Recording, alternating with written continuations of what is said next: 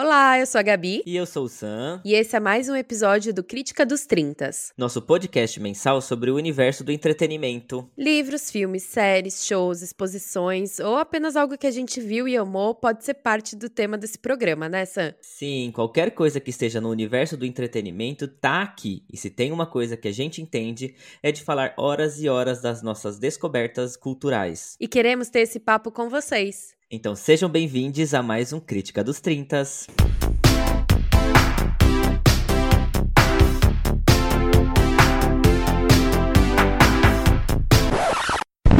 Virou queridinha da academia? Virou, virou queridinha. Mas não é só da academia, é porque ela é boa mesmo. Olá, olá! Todos a bordo do nosso Crítica dos 30 de junho. Como é que vocês estão? Gabi, tá pronta para mostrar a cultura para esse povo? Vamos mostrar a cultura. Vamos mostrar a cultura. Vamos mostrar a cultura. Vamos mostrar Gente, olha, estamos, né? Vamos falar de coisa boa, porque de coisa ruim já basta nosso WhatsApp, as notícias, os e-mails da empresa. Como que você tá, Sam? Estamos bem, né? Quer dizer, na vida de adulto, é tudo uma montanha russa, né? Se vocês soubessem, nossos caros ouvintes, como a gente tá hoje, eu e a Gabi gravando, a gente já tá conversando, já faz mais de meia hora, a gente já é, quase tretou, a gente já chorou, a gente já se aconselhou, a gente já deu suporte um pro outro, né, Gabi? Olha, só nessa meia hora a gente já passou por todos os estágios do luto possíveis e agora a gente tá na redenção gravando nosso Críticas. Então você, por favor, dá um apoio pra gente, siga a gente nas redes sociais, dá um apoio pra esse pod, pra mostrar esse seu amor pra gente, porque olha, tem dia que a gente não tá muito bem pra gravar, mas a gente faz um esforço, até porque, Gabi, durante a gravação a gente fica melhor, né? A gente sai Sim. com uma energia melhor. Esperamos que seja assim com vocês também. Bom, não tá sendo fácil, mas o Crítica dos 30, nosso episódio mensal que sai uma vez por mês, todos os meses, tá? Segue firme e forte, né, Gabi? Quer dizer, não tão firme, não tão forte, mas a gente tá tentando aí.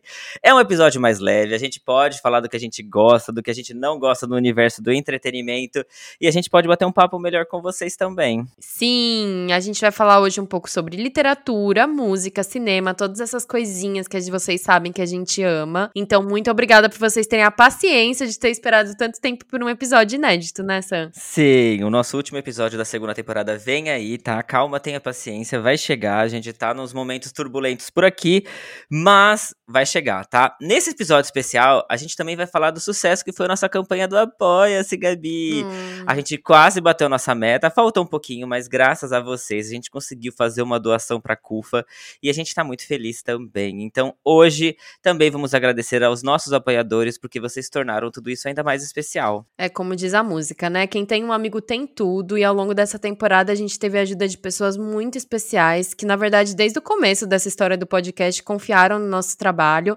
Dessa vez elas tiveram a oportunidade de serem generosas e ajudar a gente financeiramente também. Uhum. Mas enfim, vamos começar pelo começo, né? Vamos lá para suas dicas. Sam, começa aí. Ah, eu vou começar porque lá no começo do ano, quando a gente fez um episódio especial sobre as expectativas de 2023, eu falei que eu estava afim logo de ver A Pequena Sereia, o live action da Disney, e veio aí, gente.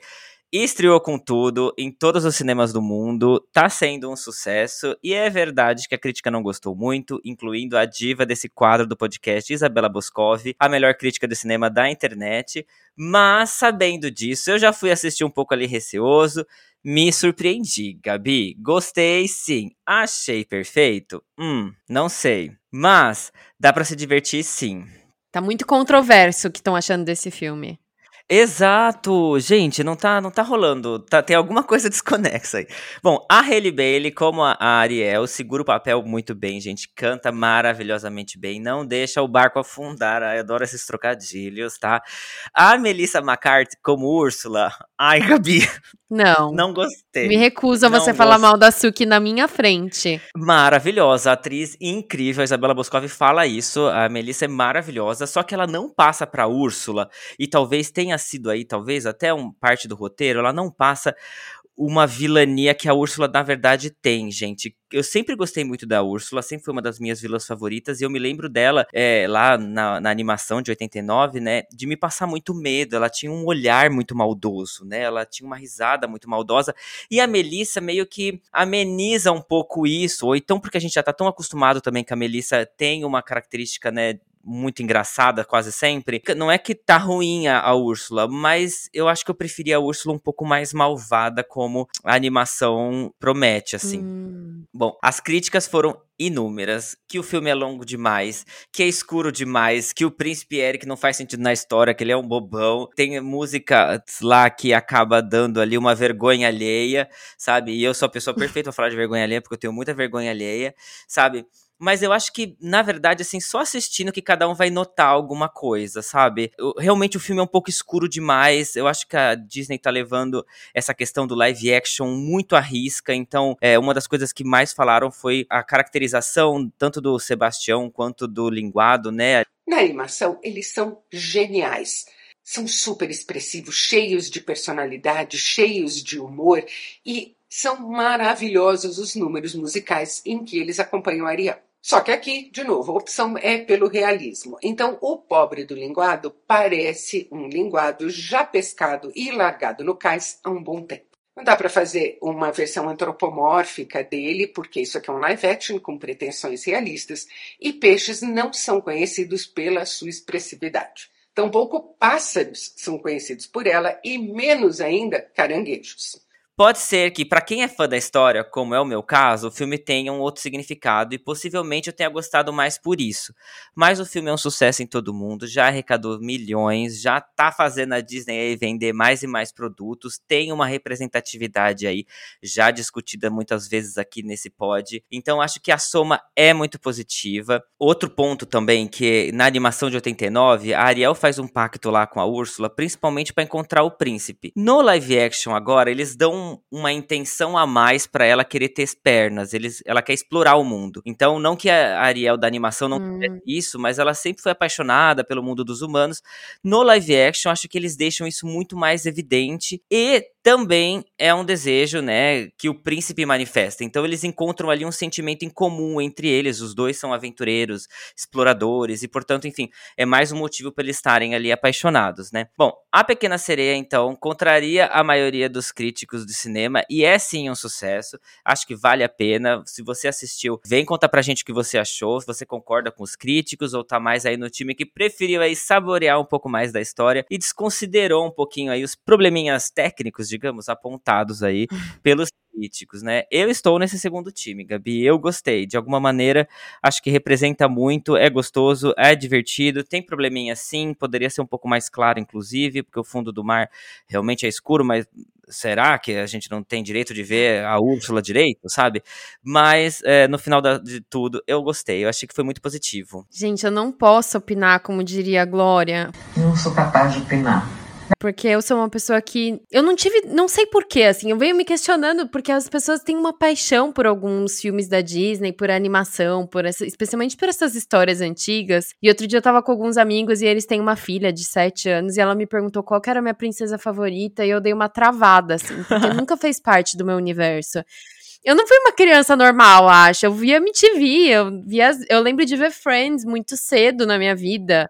Então, é, eu já era assim. Aquariana. Aquariana, total, mas eu realmente, para mim, sei lá, não.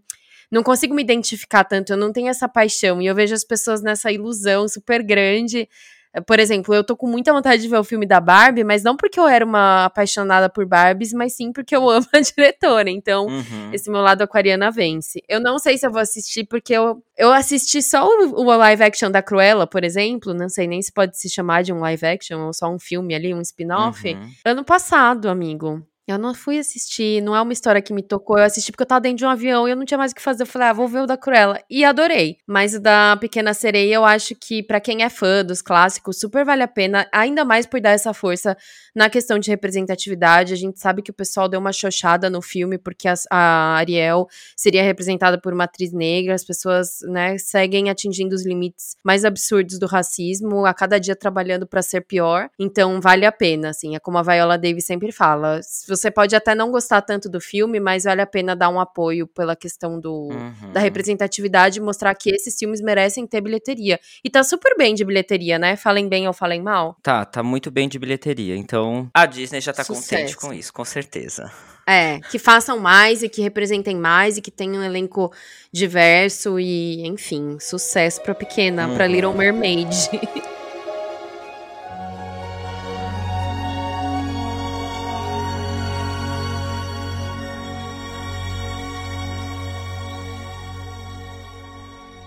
Bom, eu vou partir então para minha primeira dica do mês, que como vocês devem ter visto no LinkedIn, todas as companhias com a sua bandeirinha, apesar, né, Uhum. de tudo, estamos todos muito envolvidos no mês do orgulho LGBTQIAP+. E bom, um dos meus melhores amigos, um ídolo meu, Tom, me presenteou com um livro chamado The Transition Baby, que em português foi traduzido como Destransição Baby, lançado pela editora Tordesilhas, pelo que eu andei pesquisando, tá? Ele conta uma história completamente inusitada e talvez de primeiro momento, assim, você veja a capa e você pense, não acredito que é um livro transfóbico, não é. Bom, esse livro ele conta a história de um ex-casal que é formado pela Reese, que é uma mulher trans, que ela vive ali num ciclo de relacionamentos abusivos, tóxicos e fetichistas, e por Ames, que é uma ex-mulher trans que descobre que vai ser pai. É, o livro ele reflete sobre esses preconceitos sofridos por pessoas trans. Ali ele focaliza muito na sexualização das mulheres trans por meio de pessoas fetichistas, é, fala muito sobre os sonhos de maternidade e paternidade que muita gente desconsidera ao falar sobre o tema, e o próprio preconceito interno da comunidade trans com pessoas que deixam o processo de transição. Uhum. Seja porque para elas acaba perdendo sentido, seja por questões de saúde, ou seja também pelo que eles tratam muito no livro, que é o medo, que é você não conseguir lidar com todas as cargas que vem em um processo de transição, né?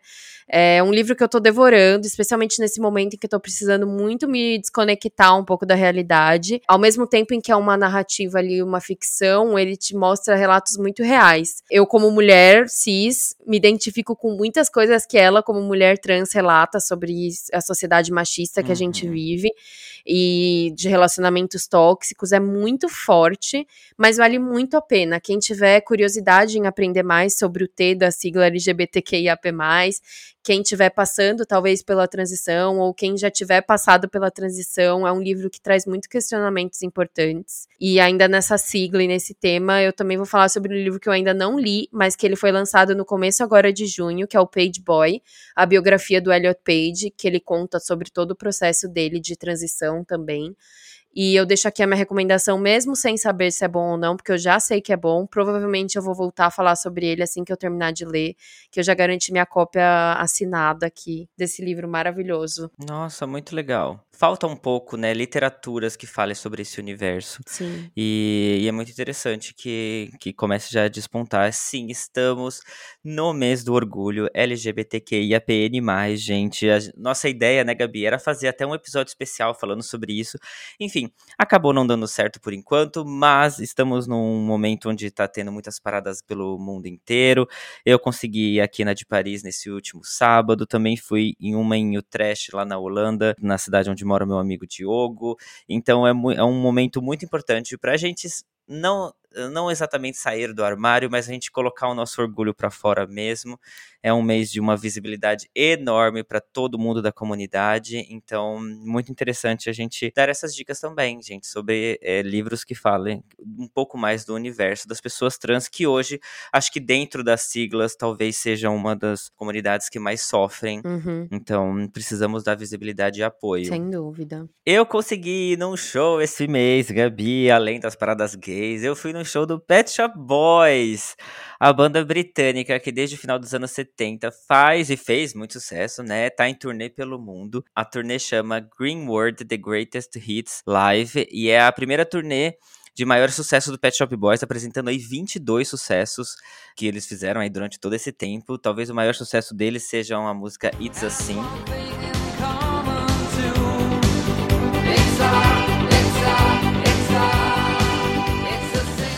Sempre ouvi Pet Shop Boys, sempre foi uma banda do meu cotidiano lá na adolescência. E sabe aquela banda, Gabi, que você não imagina que você vai num show num dia, sabe? Uhum. Porque eles, eles já eram muito adultos na época que eu era adolescente, né? Enfim, no Brasil, hum, sei lá, nos anos 90 não era muito comum shows, shows internacionais, assim, né? Isso depois começou a melhorar. Então, eu nunca imaginei que eu pudesse ir num show deles, e apesar de ser uma banda com mais de 40 anos, a estética deles ainda é super atual, o show é super contemporâneo, com muitas luzes, efeitos super tecnológicos.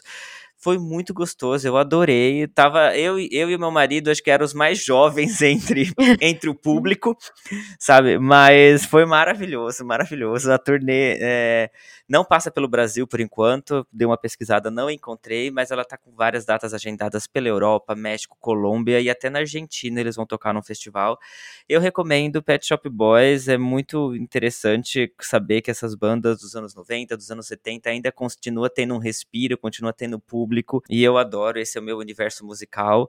Eu fiquei muito feliz de realizar esse, esse sonho de numa, num show de uma banda que eu não imaginava que um dia eu iria, né? Porque muito tempo se passa, mas enfim, a gente consegue realizando os sonhos aos poucos. Foi muito gostoso. Ai, que delícia.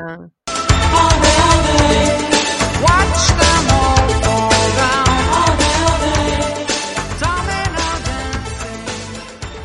E eu sei que você foi num show também. Sim, fui. E... Ah, eu vou seguir no tema representatividade aqui para falar um pouco sobre esse show que eu fui e já aproveitar para puxar as pessoas para essa turnê que tá rolando.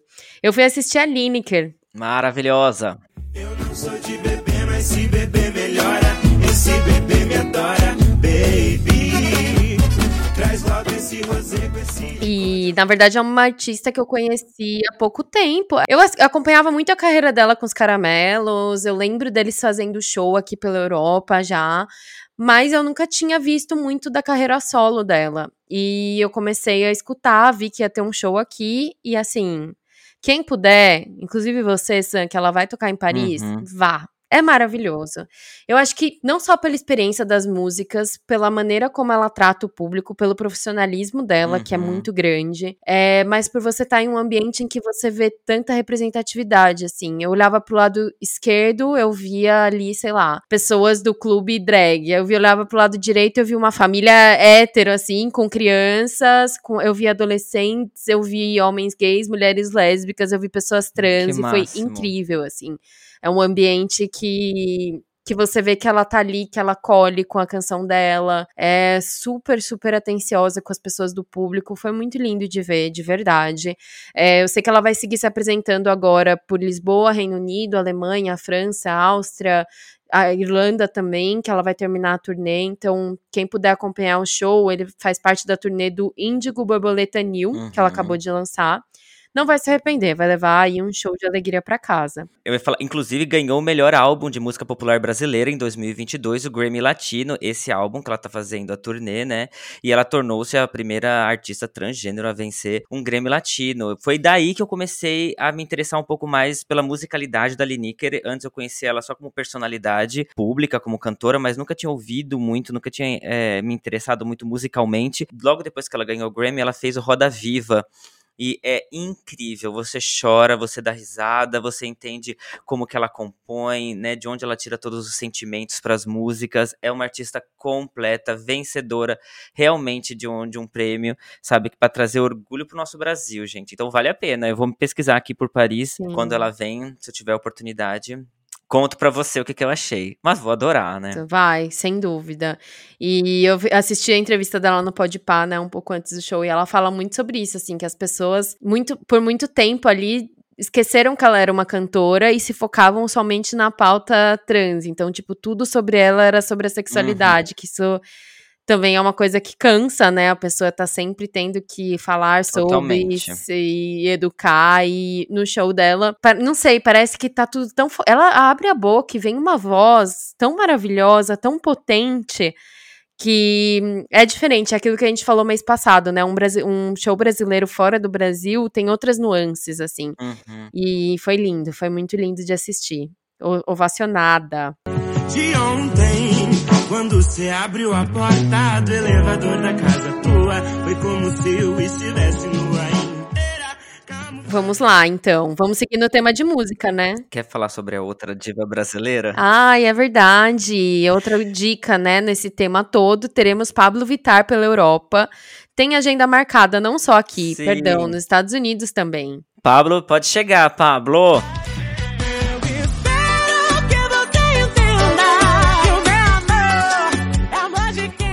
Bom, Gabi, eu vou continuar com esse rolê musical, porque a Rita Lee fez sua passagem no começo do mês passado, mas está mais viva do que nunca. Seu grande ato final e a sua segunda autobiografia, que é o livro mais vendido do Brasil, tá? Desde o lançamento. Apesar de não termos a oportunidade de ter lido ainda por enquanto, né, Gabi? A editora Globo lançou um podcast chamado Rita Lee Outra Autobiografia. Amor é um livro, sexo é esporte, sexo é escolha, amor é sorte. É um tributo em áudio recheado de conversas com convidados que contam e recontam as histórias com Rita Lee, além de passar trechos do livro o tempo inteiro. A apresentação é da Astrid Fontinelli, com a co-apresentação do Guilherme Samora, e os convidados especiais passam desde Roberto de Carvalho, marido da Rita Lee, que por sinal o episódio dele é o segundo, é muito emocionante, gente, é muito emocionante. Ele conta cada coisa da intimidade da Rita que a gente não sabe ainda. Ah, é incrível, maravilhoso. E passa por Luísa Mel, Luísa Sonza, enfim, o, podcast tem cinco episódios, é muito gostoso de ouvir, eles contam histórias da Rita, desvendam um pouco o livro, os últimos momentos que ela passou, um bálsamo pra quem é fã e está se sentindo um pouco órfão aí depois da partida de Rita, como eu. Então fica a minha recomendação aí de um podcast pra vocês ouvirem, e é muito rapidinho, porque são só cinco episódios, na verdade saíram quatro, o quinto tá saindo essa semana, então ainda não ouvi, mas é minha recomendação, porque eu sou muito fã de Rita desde que ela faleceu. Tô aqui no, num círculo vicioso de ouvir as músicas dela, de ver entrevistas dela, de, de acompanhar o que, que tá acontecendo com o livro dela e como é que tá o sucesso, enfim. E, e adoraria ter o Ritarô, só queria falar isso. Ai, eu também. Uma pena que eles estão vendendo só com os dois livros que eu já tenho. Eu Sim. fico pensando o que fazer. Mas é lindo, né? Podiam lançar só o Ritarô fora, ver se ela tem Exato. alguma mensagem pra me dar. Pra quem não sabe, eles estão lançando agora um box com os três principais livros da Rita Lee e junto vem um Ritarô, que é um tarô da Rita Lee, maravilhoso, cara dela, e foi incrível ouvir esse podcast. Gostei muito, me emocionei bastante e acho que é muito importante pra quem é fã. Sim, anotado. Que- Tá vendo? A gente é um podcast que indica podcasts. Claro. Indiquem a gente também, podcasters. Sim, façam isso, por favor. Bom, Gabi, vamos pra um que nós dois estamos aqui, tava dis- discutindo já antes de começar esse podcast sobre Black Mirror. Ulala, gente, saiu a sexta temporada e tá um burburinho, como sempre, né? Pelo amor de Deus. Tem gente que não gostou. A Anitta, por exemplo, não gostou. Disse que tá, tá desviando aí a atenção, porque perderam o rumo do barco aí, mas eu gostei. Gente, eu tô usando todas as piadinhas de barco hoje em homenagem à Pequena Sereia. não, não, não deixa o barco afundar, Gabi. Vou tentar. Eu tô muito bonzinho, porque eu adorei o, o Black Mirror, Gabi. Sério, no site do Rotten Tomatoes, a sexta temporada ganhou nota 77. Eu acho que dá pra passar, né? Depois de 7, dá pra passar. Estão reclamando, na verdade, porque assim, diferente de todas as outras temporadas e também da ideia inicial da série, a sexta temporada não vem com uma pegada tão tecnológica assim. Ou seja, da temporada 1 a 5, todos os episódios se passam no futuro muito próximo e possível, onde a tecnologia passa ali dos limites, muitas vezes passa muito dos limites. E na sexta temporada, os cinco episódios não falam exatamente sobre essa tecnologia, vai um pouco além disso, vai um pouco pro lado meio sobrenatural em alguns episódios. Mas eu gostei, principalmente do primeiro episódio. Se você tá em dúvida se você assiste ou não, essa é a minha questão. Assiste o primeiro episódio. Gente, chocante. Gabi, qual foi sua experiência? É que eu amo a Annie Murphy, que é a protagonista. Ela, ela f- participou, né, de Schitt's Creek, que é uma das minhas séries favoritas. Então, quando eu fui assistir, tipo, eu amei a autoironia, eu amei, tipo, que todo mundo pode se identificar com esse episódio. Uhum. E eu tenho opiniões polêmicas, assim. Eu acho que essas reclamações sobre. Eles já tinham falado que eles não iam fazer Black Mirror. Porque a realidade tá tão louca que você tratar sobre como a tecnologia vai mudar a gente, ela já tá acontecendo, né? Então não tinha muito sentido na cabeça deles fazerem outra temporada e lançaram outra temporada. Então a gente encheu o saco pedindo outra temporada, eles lançam uma temporada e agora a gente vai encher o saco porque não é muito tecnológica. Ninguém tá satisfeito. Não, ai, eu vou fazer o Edu de Depressão. Se a galera, tiv- se eles tivessem lançado episódio tecnológico, ia estar todo mundo falando o quê? Que bosta, mais do mesmo. Então cala a boca, sabe? Fica de boa, assiste. Se não gosta, não precisa assistir. Eu amei a resposta da Netflix pra, pra Anitta. Mereceu. Ai, ó, vem se meter. O quê? Só porque não é elite. Só porque não chamaram ela pra atuar, tá enchendo o saco. Ah, Anitta, me poupe, se poupe, nos poupe. É o que eu tenho a dizer. Eita! O tiro de canhão do navio, gente. A batalha naval. Vamos falar um pouquinho da trama. A Annie Murphy, ela é uma mulher ali completamente convencional, com seu trabalho, como qualquer outra pessoa no mundo, possui segredos, tem dramas pessoais, vai ali na psicóloga, desabafa, fala mal do marido, mas ela ama o marido, enfim. Aí, ela chega em casa, num dia qualquer, senta no sofá, liga ali o streaming dela e começa a buscar uma nova série. De repente, ela encontra uma série chamada João é Péssima. E aí ela olha e ela se identifica com a personagem, tem o mesmo nome dela, tem o mesmo cabelo que ela, interpretada por uma atriz, mas é a mesma coisa dela. A Salma Hayek. Sim, maravilhosa, engraçadíssima.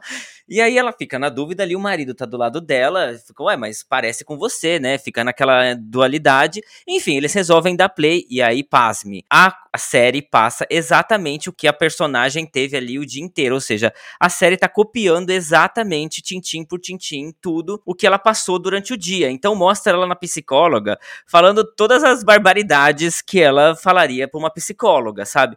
E é claro que como é uma série, né, é- é, eles intensificam um pouco mais, as atitudes dela ficam muito piores, enfim.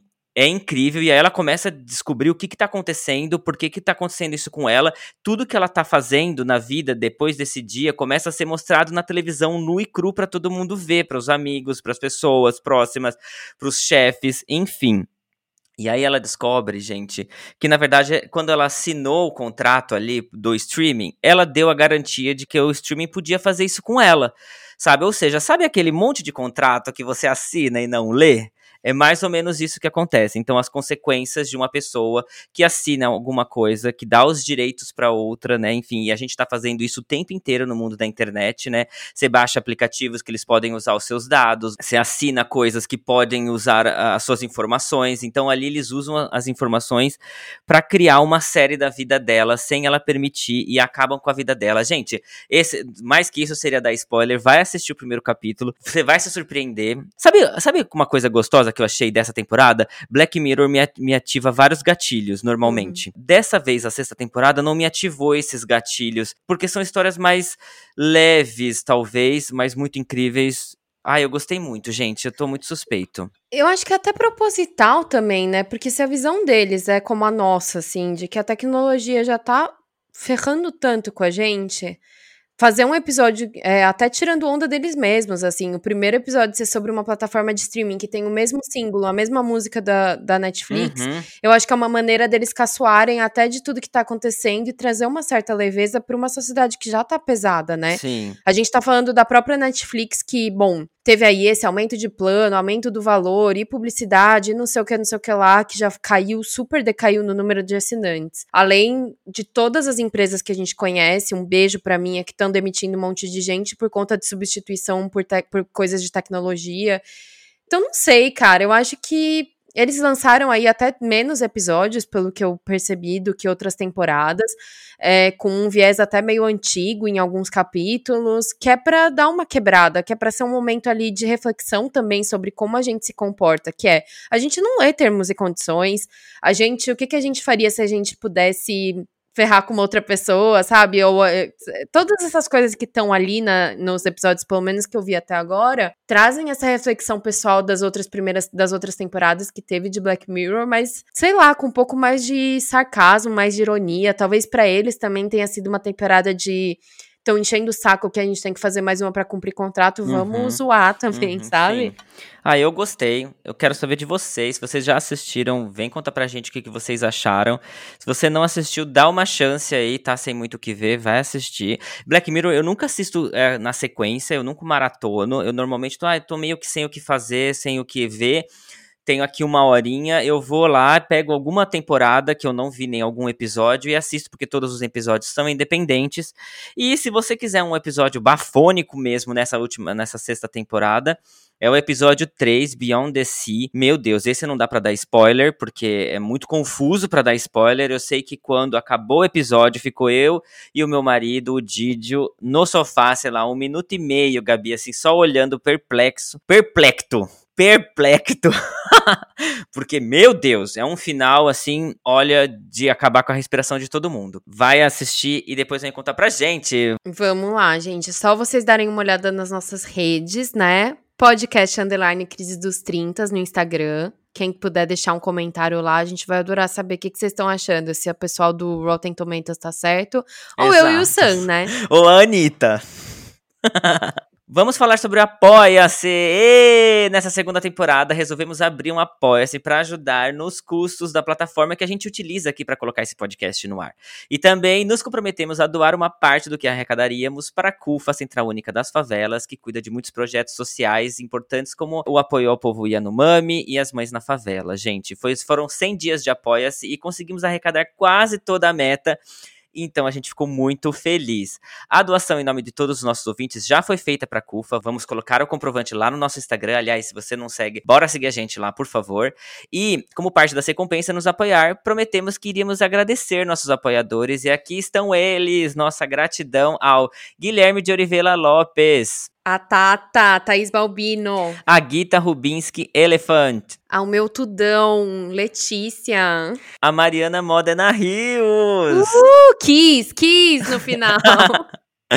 E a gente tem dois apoiadores que mandaram pra gente alguns áudios e a gente vai ouvir agora. Então eu vou soltar o primeiro aqui, Gabi. Bora! Oi, pessoal, tudo bom com vocês? Tudo bem? Ai, gente, que emoção, que emoção esse esse crise dos 30, esse podcast, eu não sei nem dizer para vocês em palavras o quão emocionada e feliz eu fiquei quando eu descobri o pod. Assim, eu, o Sam, a Gabi e todos os nossos amigos em comum, todos nós nos conhecemos quando morávamos em Dublin, né? E uma das lembranças mais assim gostosas que eu tenho eram das conversas longas e profundas que a gente tinha sobre a vida, né, em si, nos, tri nos 30 e o tempo passa tão rápido que daqui a pouco vocês vão ter que atualizar aí o pod pro crise dos 40, né? Mas enfim, gente, olha, vocês me fazem passar tanta vergonha porque geralmente eu tô ouvindo quando eu tô no ônibus, ou no supermercado, na rua, fazendo alguma coisa. E assim, eu começo a dar risada sozinha, eu respondo, quero dar minha opinião também nas conversas, ou eu tô concordando, assim, gente, eu pareço uma maluca. Mas eu amo. E nossa, gente, a gente tem que fazer uma reunião, uma reunião que nem Friends, 10 anos. A gente vai ter que fazer o Crise dos 30 Reunion. Já pensou? Ia ser muito legal, né? Enfim, gente, olha, é, quero desejar muito, muito mais sucesso. É, espero que o pod de vocês ultrapasse as fronteiras do, dos oceanos, do universo que estamos, porque o mundo precisa descobrir e ouvir esse pod que é muito maravilhoso, gente. Então, que vocês estejam por aí por mais e mais anos, que continuem com esse trabalho incrível e dizer que eu amo vocês, quero continuar me divertindo e também tendo assim acolhimentos e advices do, do Crise dos 30. Um beijo para todo mundo que tá ouvindo. Muitas saudades. Beijos.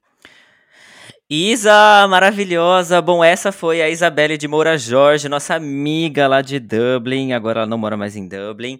Mas obrigada, amiga, pelo apoio. Obrigado por ser uma das apoiadoras. Obrigado por esse áudio tão carinhoso. Ai, amei, amei. Gente, vai ter que fazer um crise dos 40? Não, não, não, gente. Vamos ficar nos 30 e aí a gente vai só repetindo aí, repetindo. Isa, muito, muito obrigada. Que coisa mais fofa a sua mensagem. É uma delícia poder te fazer companhia. Muita saudade desse trio em Dublin, pelas ruas de Dublin. E com certeza a gente vai se reencontrar. Obrigada por você ouvir a gente e por fazer parte dessas pessoas que tanto apoiam aqui o nosso conteúdo. Um beijo. Enfim, obrigado pelo apoio sempre, amor, e um beijo. E a gente tem um outro áudio agora do Daniel, que é meu irmão. Esse meu irmão, primeira vez que está participando aqui do podcast. Vamos ouvir o áudio dele, bora! Oi, Muca. Oi, Gabi. É um prazer estar falando com vocês. Eu sou o Daniel, Sou um fã do podcast de vocês, adoro ouvir indo pro serviço. Às vezes na correria acabo não escutando de manhã, mas já fico querendo, quando sai do serviço, já voltar e escutar vocês na quinta-feira. Gosto muito do podcast, das dicas, me divirto demais com os convidados, com os temas, são muito bons. E o Crítica dos 30 também é maravilhoso. As indicações que vocês fizeram de filmes foram muito boas assisti dois já, eu tenho uma listinha ainda que vocês repassaram lá e eu ainda preciso assistir. Mas Um Marido Fiel foi, nossa, um filme que atacou mesmo a minha ansiedade. E o Ruptura também, Jesus amado, quase infartei no final. Tô esperando a parte 2. Por favor, quando sair, eu tô acompanhando, mas se eu não estiver acompanhando, me avisem. Eu espero que vocês fiquem bem, que o canal cresça cada dia mais, vocês possam gravar duas vezes por semana, três vezes por semana, uma vez por dia, que seria maravilhoso. Que aí todo dia do serviço tem uma, um episódio novo, uma coisa nova. Um grande beijo, fiquem com Deus. Até mais. Oh, meu Deus! Obrigado, meu irmão Daniel Tasso. Obrigado pelo apoio, sempre tá me apoiando, sempre me manda mensagens falando sobre o episódio, o que, que ele gostou, o que, que ele não gostou. Normalmente ele gosta, tá? Gente, eu não sei o que dizer, apenas sentir tá? Coisa mais linda. Obrigada que vocês mandaram áudio também. As outras pessoas que a gente pediu algumas perguntas, pediram áudios, a gente super entende que não deu tempo.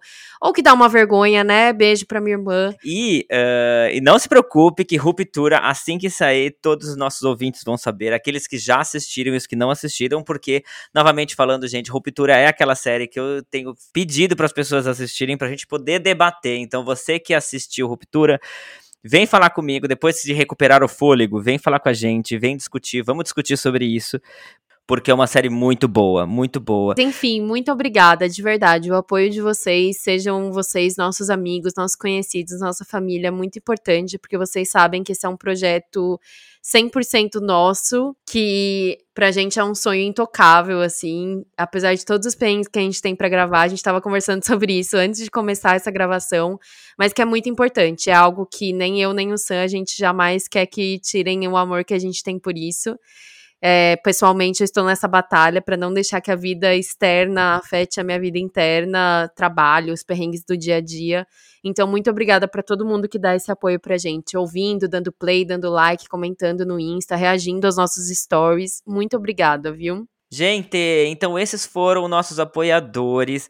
Muito obrigado. A gente não tem palavras para agradecer todo mundo que nos apoiou, que continua nos apoiando, seja ouvindo nossos episódios, comentando, curtindo, entrando em contato conosco. Vocês são demais. Gratidão por tudo, porque isso é uma enorme motivação pra gente. Muito obrigada para todo mundo que vem apoiando a gente. O sonho vive e a gente se escuta no próximo capítulo. Um beijo, Sam, beijo ouvintes. A gente vai ficando por aqui por enquanto. Um beijo grande. Tchau.